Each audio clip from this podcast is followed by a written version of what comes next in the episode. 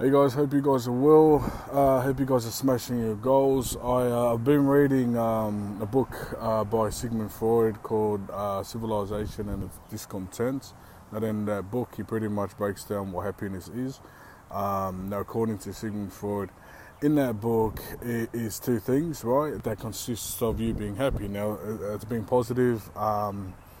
There's a positive aspect and a negative aspect. Now, the positive aspect is that we as human beings, we want to be happy, right? And we want to experience a lot of great things, immense pleasures. And the negative side, obviously, is to minimize pain and discomfort. But the problem is that a majority of us have it the other way around. Obviously, we're really stressed out. We don't have much... pleasures, but I don't experience those pleasures, like going away, traveling, and all that kind of stuff that makes you happy. We are pretty much stuck in that negative phase of life, hence why we're not happy. Now, we need to flip that, and obviously it's easier said than done, but let's say from a money perspective, again, look at it as a tool. Look at where your money is going, and don't buy stupid shit to impress people that A, you don't like, and B, you don't even fucking know. At the end of the day, you ask yourself, why are you doing that? Do you need, I'd rather have $10 bag and $300 in it instead of a $300 bag with pretty much $10 with nothing in it, but why? It's stupid, that's why. So you focused on, impressing other people. Like I said, I previously posted,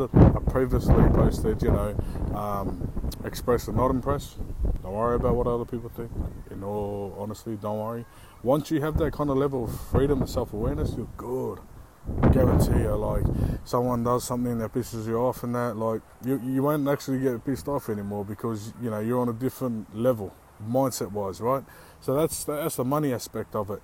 And if you didn't know, Google why, in relationships people break up, right? It's financial stress, right? It's financial stress. Now, it doesn't mean that person's money hungry or anything like that, but because the money's not there, they stress out. And then when you're stressed out, you act, irrationally, all your emotions are there.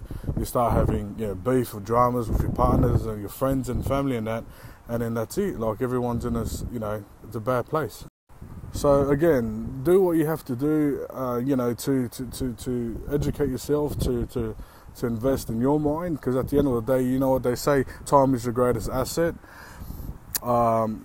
There is truth to that. For me, you are your greatest asset, right? You, then time, all right? But at the end of the day, there is only limited time. We can't see it and everything like that. So, educate your mind, read a lot, read anything that has to do with where you're trying to go, read some history books, some how-to books, and then obviously, some spiritual books and philosophy and whatnot, so you can get an overall picture.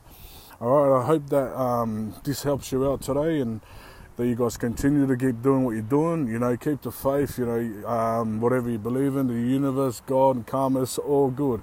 You'll get there, right? Step by step, okay? Cheers, I hope this helps you again, and I hope you guys are smashing your goals.